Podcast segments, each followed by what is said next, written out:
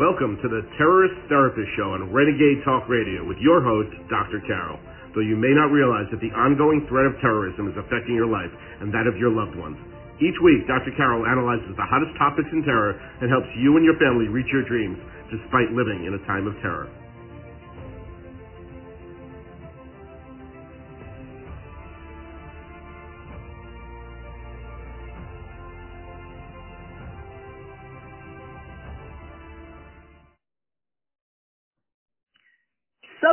Shooter Frank James charged with terrorism, but not a terrorist? Welcome to the Terrorist Therapist Show. I'm Dr. Carol, your terrorist therapist. Yes, subway shooter Frank James charged with terrorism, but not a terrorist? Uh, you will hear what I mean about this. I'm not going to spend much time uh, on the podcast getting into the details of what happened um, because you probably know about that. I'll sort of give you an overview. But what I mainly want to talk about is what we know about him as um, the attacker and how this represents the um, trend that has been going on now since 9/11 um, to not identify uh, attackers, let's just call them, as possibly being terrorists. There is this uh, hypocrisy.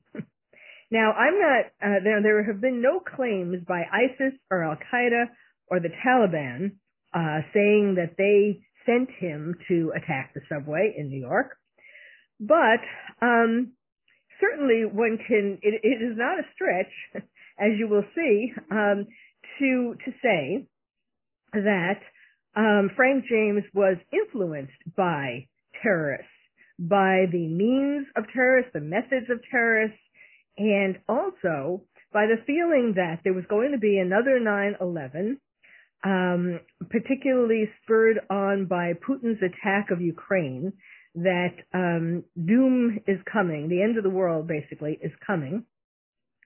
And so he wanted to get his various messages known um, you know, there were, when I say that certainly he was influenced by um, terrorists, radical Islamist terrorists, we know, for example, there have been many uh, terrorist attacks on trains. For example, the terrorist attacks in London on several trains, three trains and a bus.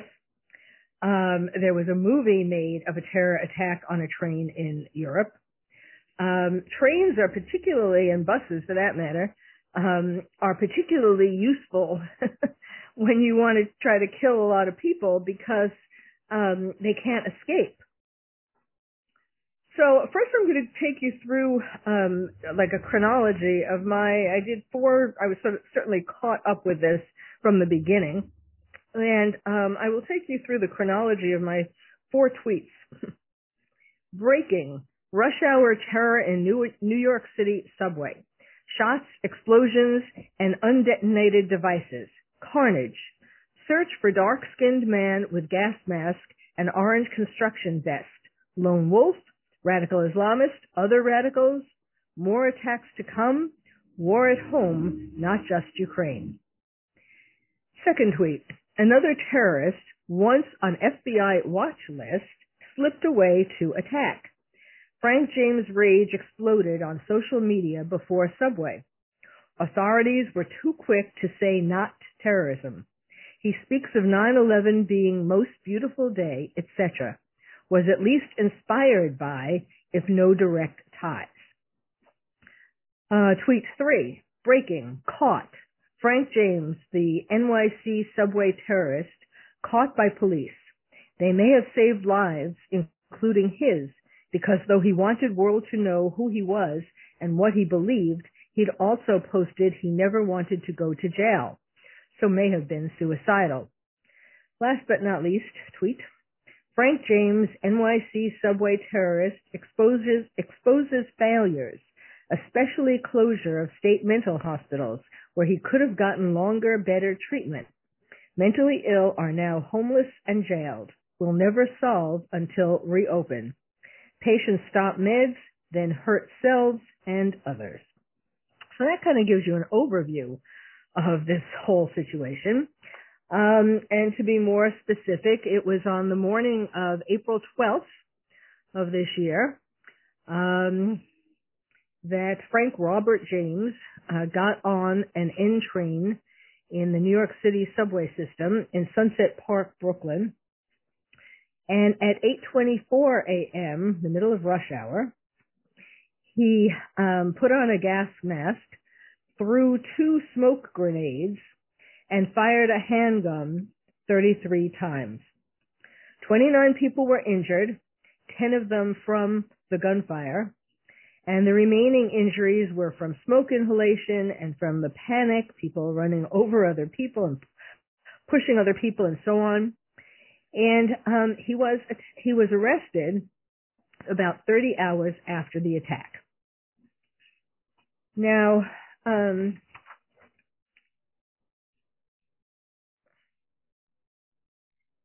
uh, New York City Police Commissioner Sewell said on the day of the attack she was quick to have a press conference and announce that the incident was not being investigated as a terrorist attack. Um, then let's see. It turns out that there were the, the although there are lots of security cameras now in the subway system, the uh, cameras in this in the particular two stations that were involved in this. One where he got on, and in between the two stations is when he um, put um, out the when he started the attack, when he started shooting and, and had the smoke grenades and so on. Um, and then he got off at the next station. He, everything was very well planned and timed. And um, and anyhow, I'm not going to get again. I'm not going to get too much into uh, into the details um, of the exact of the attack because you can find that online. But um, it's interesting to know that he has a, a long rap sheet of arrests, no felonies, but um, but many misdemeanors, nine times in New York between 1992 to 1998, with charges including possession of burglary tools, uh, criminal sex act, and criminal tampering. He was also arrested three times in New Jersey between 1991 and 2007. In the mid 1990s, he was charged with making terroristic threats, but was convicted of the lesser charge of the harassment and sentenced to probation and counseling. Uh, so since he had no no felonies, he was legally allowed to purchase guns, and so he purchased his Glock 9mm handgun that he used in this attack. He purchased it from a pawn shop in Columbus, Ohio. Now, um, as you will hear, he had lots of extremist views. Um, he put rambling videos on YouTube and on Facebook and um, hate-filled rants, homophobia, misogyny, racist comments. He, he was an equal opportunity, more or less, of these with his racist comments. He targeted blacks, Hispanics, and whites, particularly whites, also anti-Semitic uh, posts. He also posted grievances at people he believed had wronged him. He made violent threats. It's like amazing that um, nobody, none of the, uh, you know, here we are, here we go on Twitter and Facebook and link, even LinkedIn. They're, you know, suspending people and and uh, for writing, um, not for writing the kinds of hate-filled things that he wrote, and yet his were missed. Um, he also one of the one of the um, posts uh, he posted a picture of um, Supreme Court Justice Ketanji Brown Jackson. She complained about him. He complained about her marrying a white man, um, and then eh, on and on. I will give you some more examples of his hate-filled rants. Um, so they they got a good description of him because somebody took a picture with their camera uh, he was described as a heavy built black male, five feet five, but then it turned out he was taller than that, 175 to 180 pounds, um, and so on. And then they found, found things that led them to him. They found, um, a key to his, uh, U-Haul van, and they found, um, uh, credit card, and so they were pretty, you know, they, which was kind of amazing when you think about how well he planned the attack. Um, I mean, unless something he got jostled and and he wasn't planning on leaving these things behind, but um, they found the Glock handgun, uh, ammunition, credit card in his name, and a key to his U-Haul where it seemed like he was he had been uh, living. So, um, you know, that is part of the reason why I say that he wanted to be found because he wanted his views to be um, known. Now, even though they are saying that um, he is not a terrorist, um, and he's going to be uh, tried as a terrorist, not a terrorist, radical Islamic type terrorist, uh, the general accepted um, understanding of, of terrorists. Um, but he he was on the FBI's terrorist radar, the real terrorist radar, uh, the real watch list, and that is because uh, this was in New Mexico, and he was on the FBI's terrorist watch list until 2019. This happens all the time.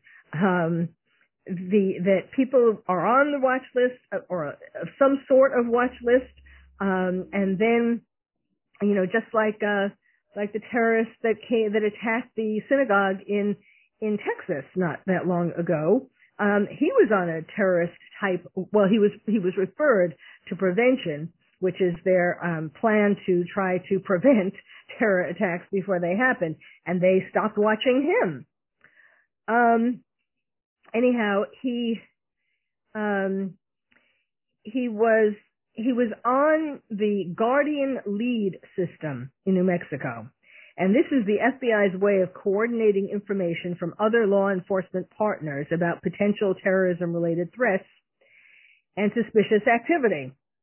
But they, as I said, stopped watching. Um, hmm.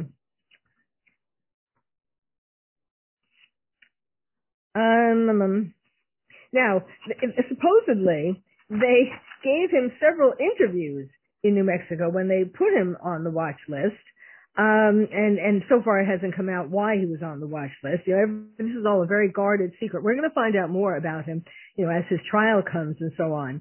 Um, but, um, but, you know, he supposedly was interviewed a number of times and, um, and then uh, they took him off the list or they stopped watching.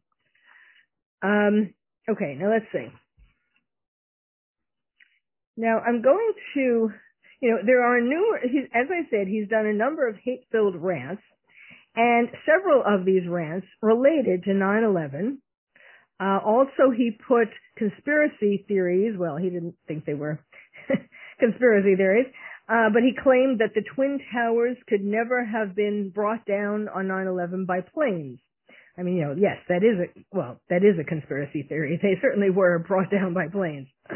But, but my point here is that he was a bit obsessed with 9-11 and terrorism, and um, clearly this, that played a role. Um, now, let's see when he when he started going into New York um you know he he it turns out that he really um he was he was um he was he stayed a lot for a lot of the time in New York. He was born in 1959 in New York and then he spent years drifting from city to city.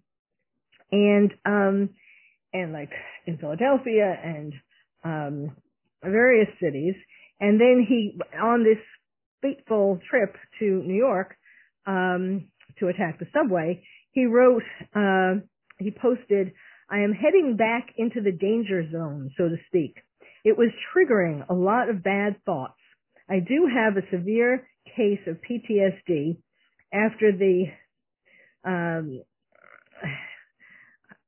SHIT I've been going through, and again, just thinking about how effed up people are.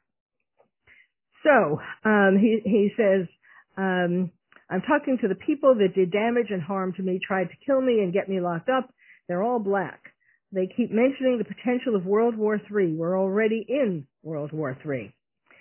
So um, I will tell you more of some of the um, some of his rants.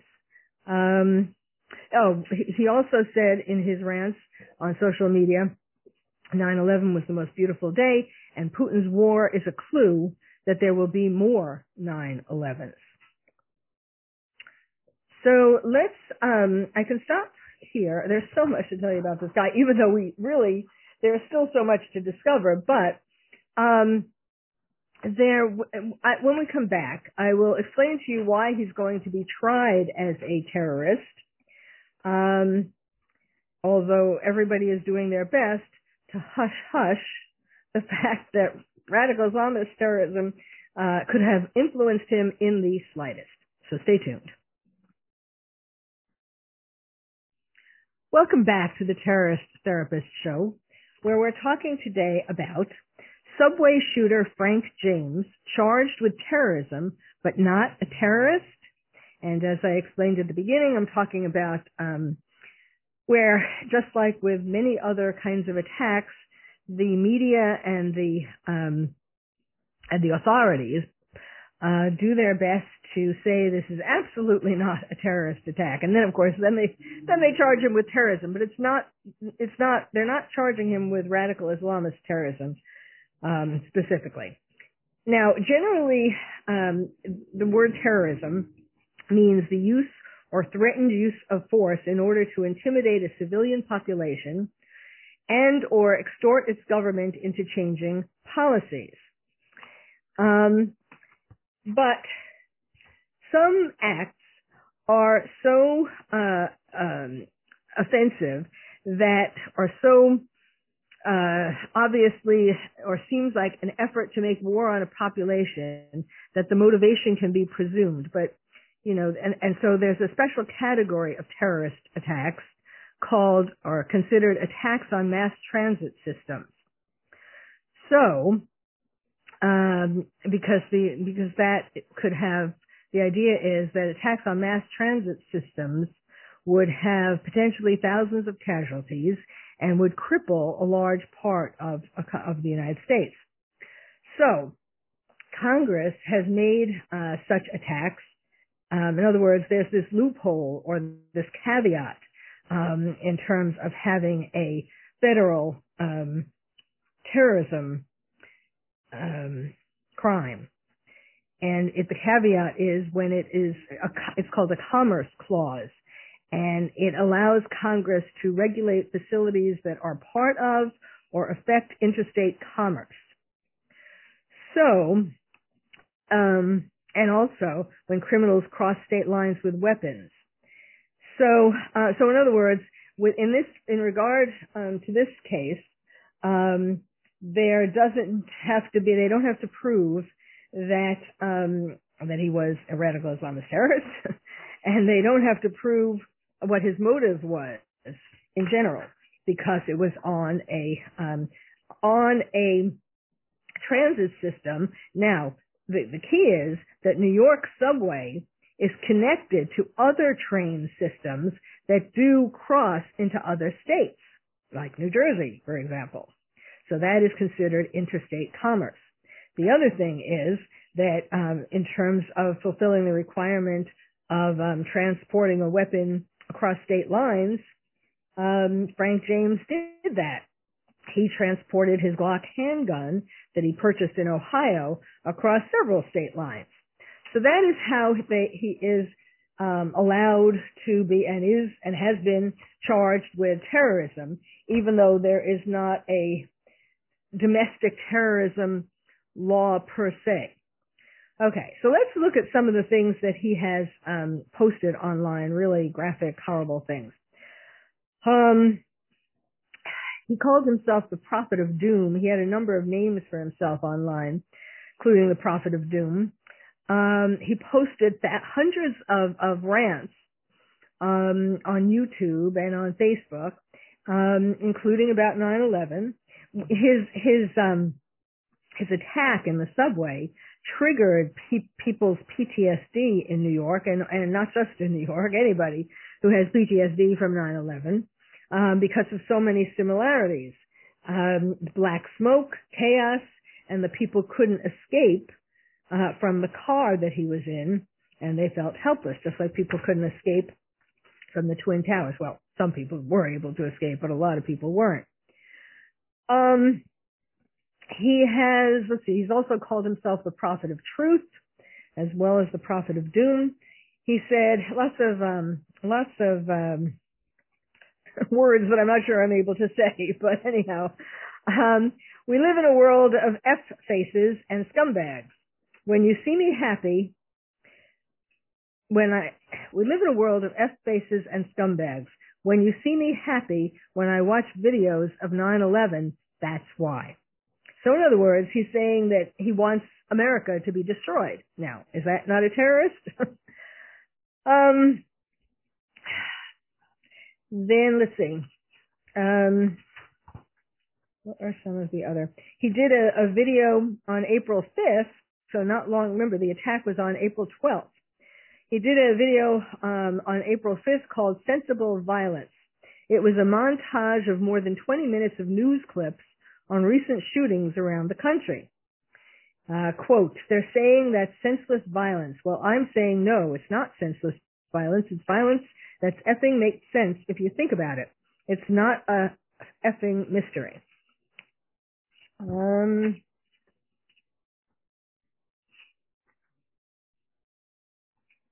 talking about false flags.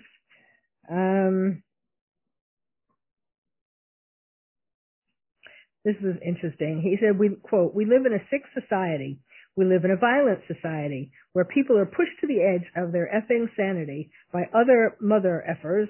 And I can almost understand how a mother effer could go out there and just start shooting people for no effing reason, just based on, I think I'm allowed to say shit, let's just go for it, that I've been through. And believe you me, I've had those thoughts and feelings in my mother effing mind. Thank God I've never acted on them. So this was obviously a uh, post that he did amongst his stream of posts before his actual attack. Um, he went, made other trips to New York beforehand. He may well have been scoping out the trains because it, you know, he knew he knew how much time he had between the first stop and the second stop. Uh, he he really doesn't like the the mayor Eric, quote, Eric Adams, what the F? What are you doing, brother? What's happening with this homeless situation? I got on the E train. Every effing car was loaded with homeless people. He described going home, car to car, uh, okay, homeless people, unquote. He described going, quote, car to car and trying to get away from homeless people. Um, he also had strange relationships with women. Um,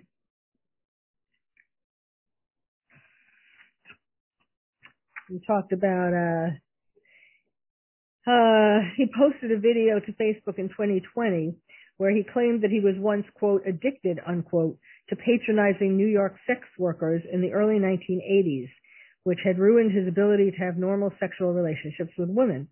He also posted a video on YouTube called Forced Equality. Uh, that was about um, Supreme Court Justice Ketanji Brown Jackson's marriage to a white man um, then he also went on about a white woman who he appeared to know personally. Quote, I would kill you, but it's not worth the time in jail. Killing you would be like killing a cockroach. You're not even human to me. Um, let's see. Oh, here we go.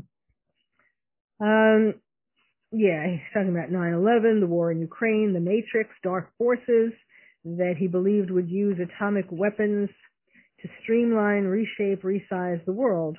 The United, quote, the United States will be ruined just like Egypt, Greece, and all the rest of that shit. He declared that humankind should be, quote, wiped the F out. Um, now, in early March, again, close to the, his attack, he posted a 31 minute video called, And Now I Am Become Death. This is a quote that is attributed to Robert Oppenheimer, who is the theoretical physicist who was regretful for his role in creating the atomic bomb. So, you know, clearly part of this also came from his feeling that the end of the world is near because of Putin invading Ukraine and obviously making it clear that he plans on plans on keep keeping going. Um, let's see. There's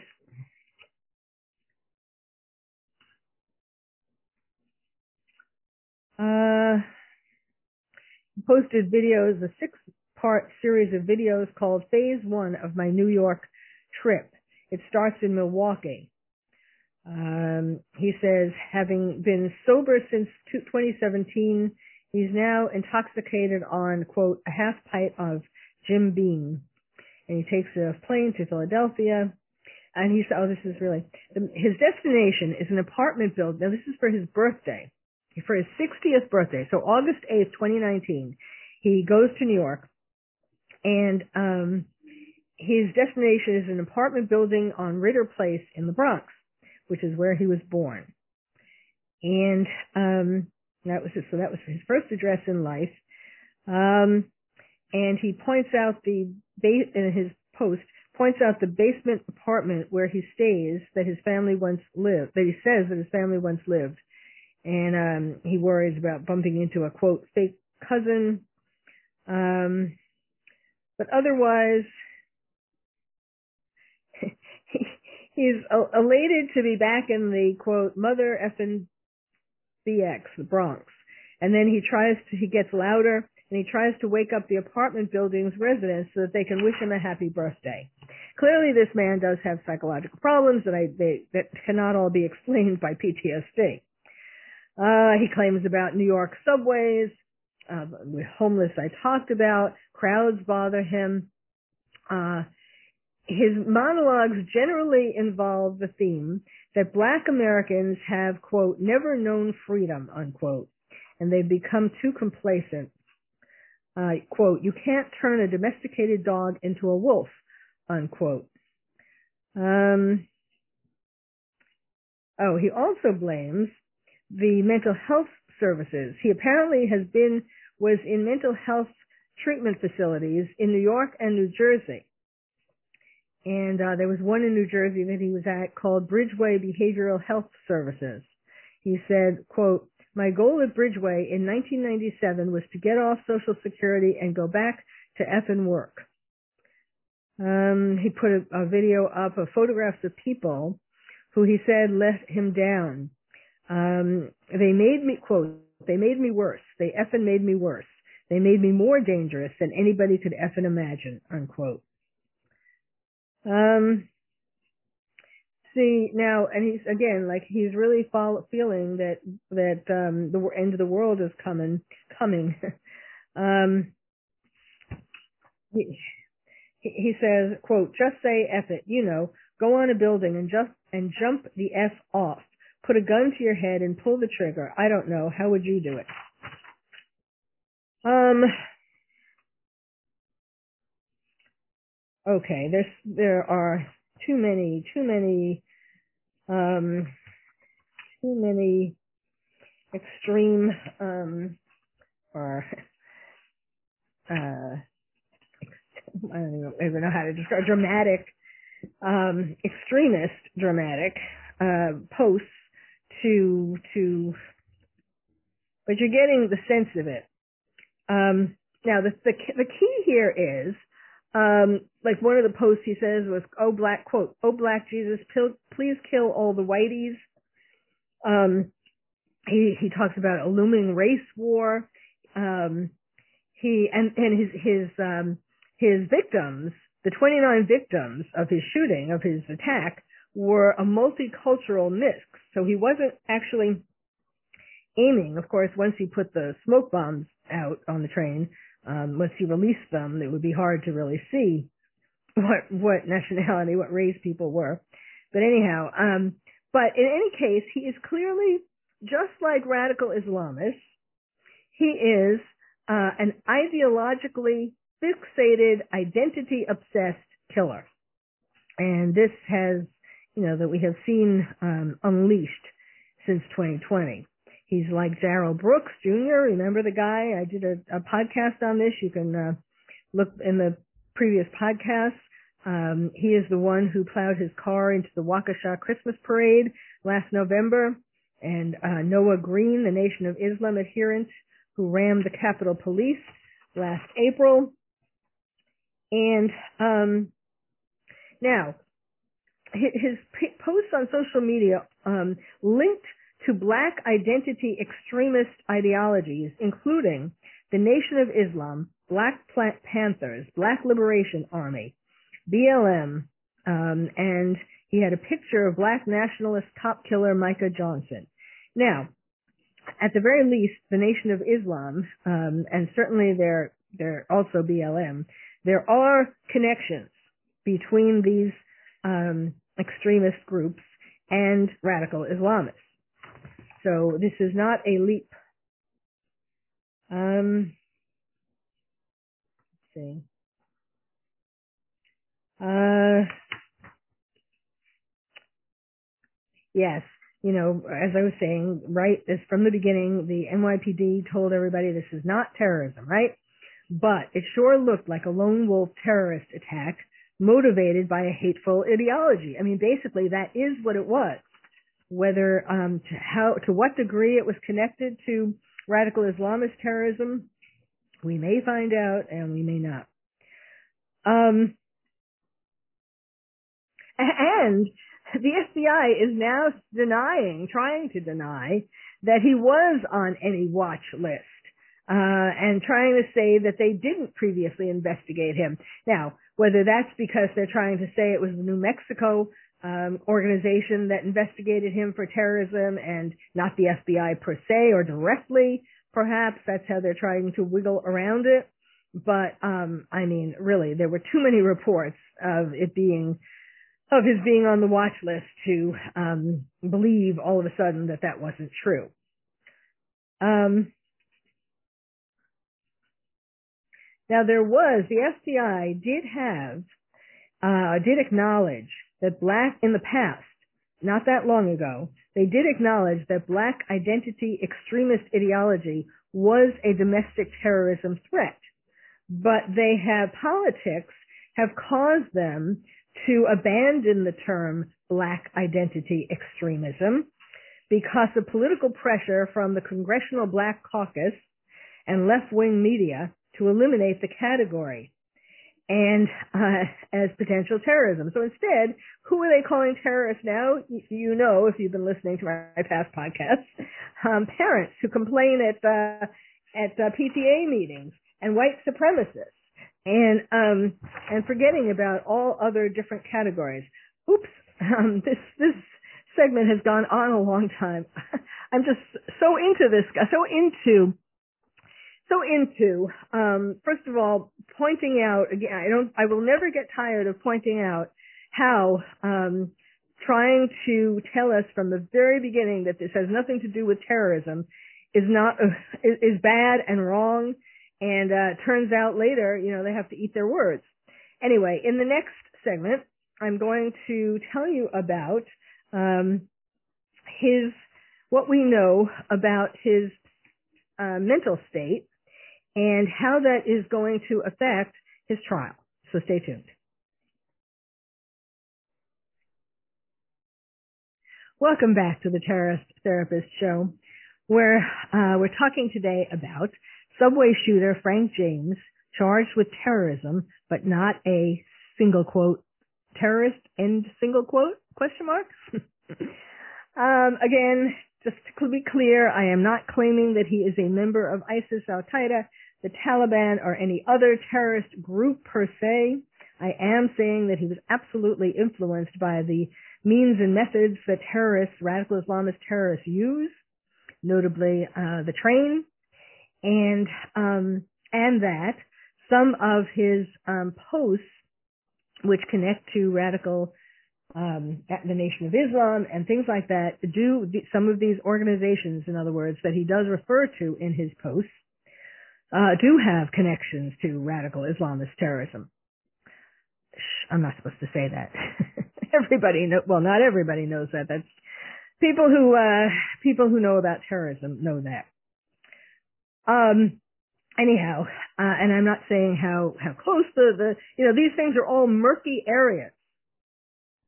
And it is, um, it is not politically correct to go into these murky areas too much, which is why we don't know, or it is not publicly uh, known as much as should be. Okay. Now, um, so at the at 30, approximately 30 hours after the uh, incident on the train, his attack on the train, um, he called Frank James called Crime Stoppers on himself, which is why I said that he wanted to get caught so people would know uh, who he was and hear what he had to say, start doing what, you know, what, what lots of people did, including myself, looking up his, um, his social media posts online. Um, I think, I know some of them have been taken down. I don't know if all of them have at this point. But, um, but anyhow, so he knew that people would do that, check out who he is, right? And, um, and that's how all his hate-filled rhetoric would get known and his opinions. um, so he called he called Crime Stoppers on himself. He was he he was in a McDonald's. He got out of the subway at this at the next stop, and he um, stayed in Lower Manhattan. And he called. He said. Um, uh, he said that he, he was seeing his picture all over the news, and I'll be around this McDonald's. I want to clear things up. So the, the Crime Stoppers said, the, um, you know, I think you're looking for me. I'm seeing my picture all over the news and I'll be around this McDonald's. I want to clear things up. But he didn't stay around McDonald's because he wanted to get his phone charged and so he, he just, you know, lollygagged around lower Manhattan. He was not trying to run away. I mean, he had time, 30 hours. He could have gotten on another train, you know, and gone to New Jersey or gone to back to Philadelphia. Um, and and he didn't. So that is interesting. You know, I think um, even though he had said in some of his posts about how he didn't want to go to jail, um, you know, I guess he figured with Putin invading Ukraine, the end of the world being near, another 9/11 being near, he might as well, you know, attack while he, while while he still can, while there's still something to attack. Okay, so now I'm going to get into his mental state um, more about his mental state. Um, was one of the places that he went to, and there's a whole expose now about it. A place called Argus Community. This is in in New York, in the Bronx, actually. Um, it's a center. It is described. It is a center that receives over $84 million worth of contracts from New York State, primarily with the Office of Addiction Services and Supports, and over 200,000 in contracts with the city's Department of Youth and Community Development.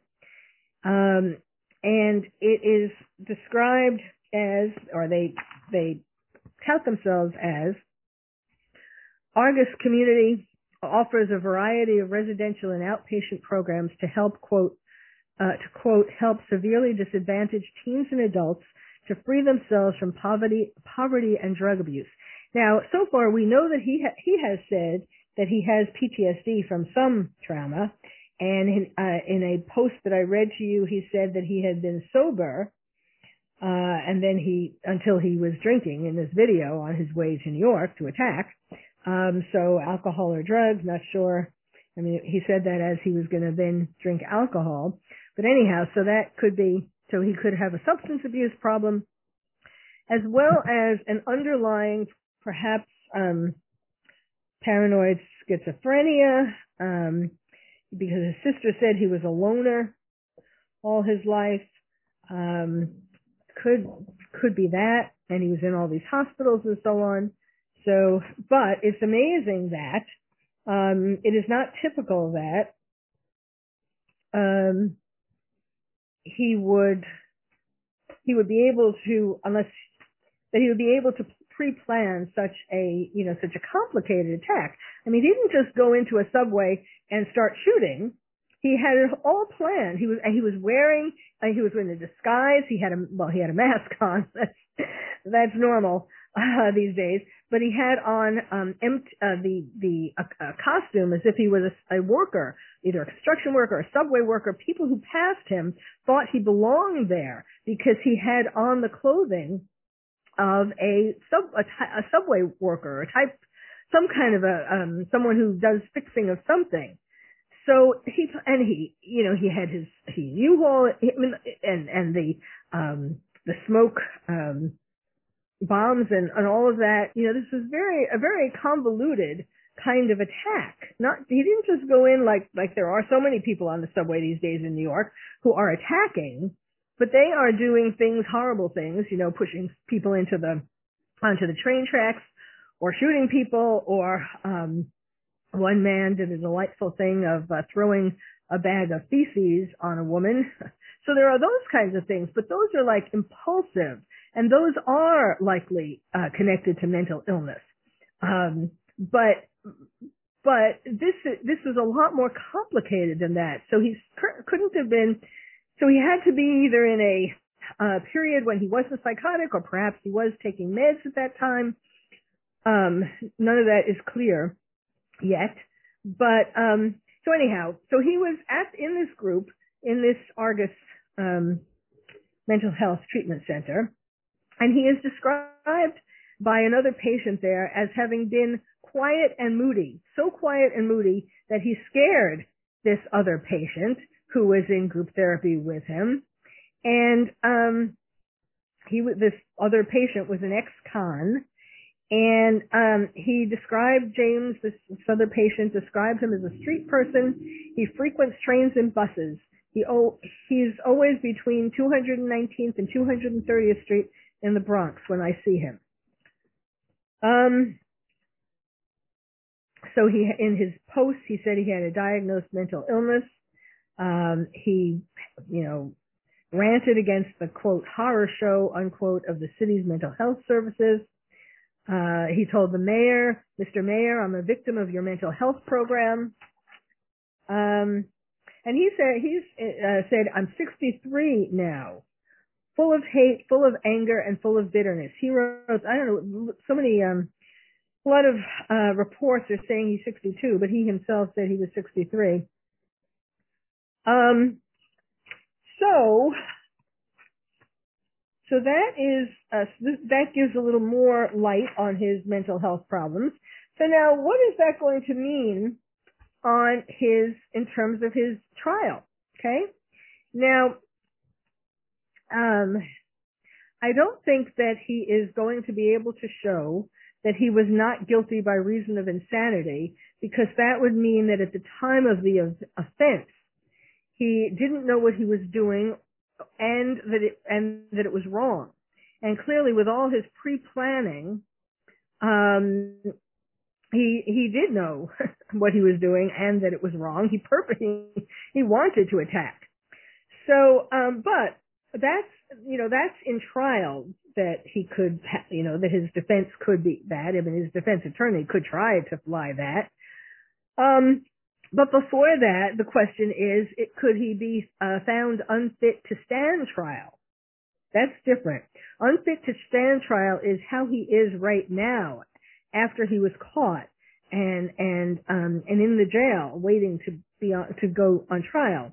Um, the not guilty by reason of insanity relates to what his mental state was at the time of the attack, of the time of the crime. Now, his um, his attorney started the process um, by by um, asking in the first court appearance, his attorney asked for um, him to receive psychiatric attention while he's in custody awaiting trial. Uh, now, as you remember, he's charged with conducting a violent attack on a mass transportation vehicle. Um, and so the the judge um, did go along with his with his uh, attorney, the defense attorney, and did ask the agreed to ask the Federal Bureau of Prisons to provide him with psychiatric attention.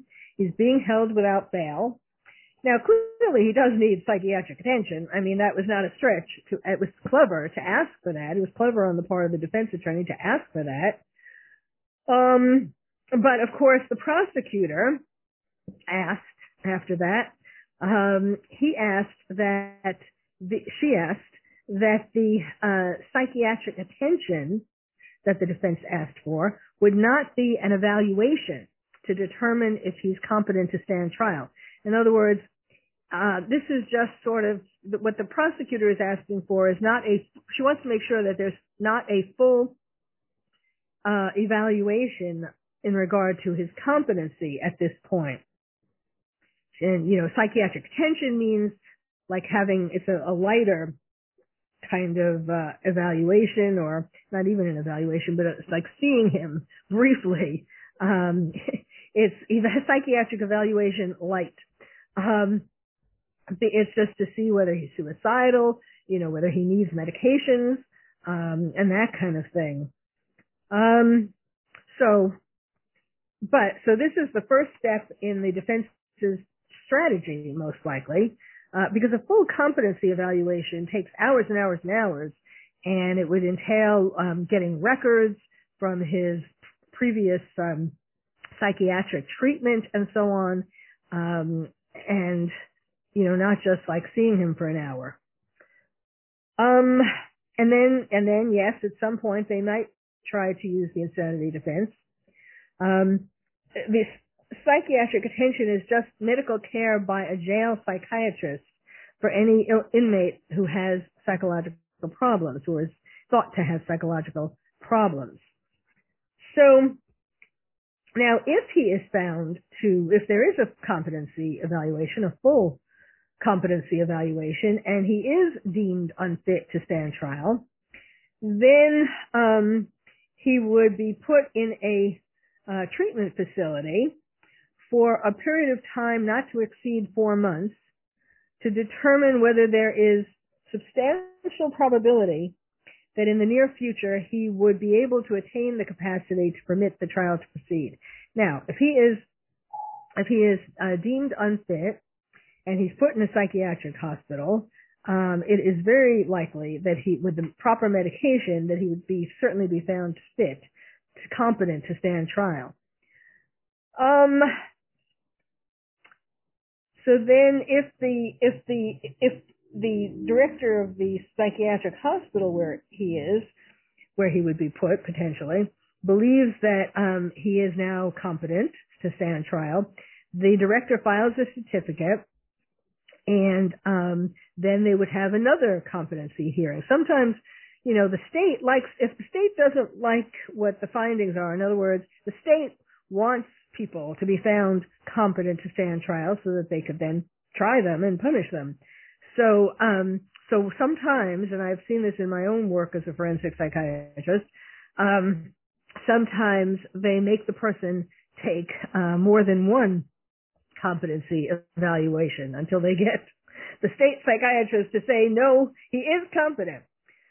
So if he is competent, uh, which I think will probably happen here, um, then then it goes on to trial, and uh, then the defense attorney might well try to try to uh, have the defense of not guilty by reason of insanity. Well, he is an interesting guy. We certainly can. There's no doubt about that. Um, but there needs to be, bottom line, there needs to be um, less of a covering over of what someone could possibly be, especially in New York City. Um, less of an attempt to to cover over that this could be someone who is at least influenced by radical Islamist terrorism, because people um, uh, around there, the citizens of New York in this case, need to, would have needed, should have, did need to know whether in fact this, if he were, if he actually, if it was clearer that he was a radical Islamist terrorist, or that he could have been, even. Not to say, I mean, I'm not saying, you can't say right away, oh, he's a radical Islamist terrorist. But you certainly can not say, or you certainly shouldn't say, that he is not, when you don't even know who he is. I mean, still to this day, there are lots of secrets about this man that at least have not been made public. But certainly at the time that they made that announcement, oh, this is not terrorism. No, don't worry about it. Because, you know, if it could have been, if they didn't close the door on that, people might have taken other precautions. Like, you know, um, maybe they would have, I mean, I know they closed the subways in that area but um, there might have been other precautions that they would have taken, like um, going home and um, you know, being with their family. Just in case this was number one, he could well have been the first of a whole series of terrorists um, who were planning to attack the subways, just like in, in London in 2005.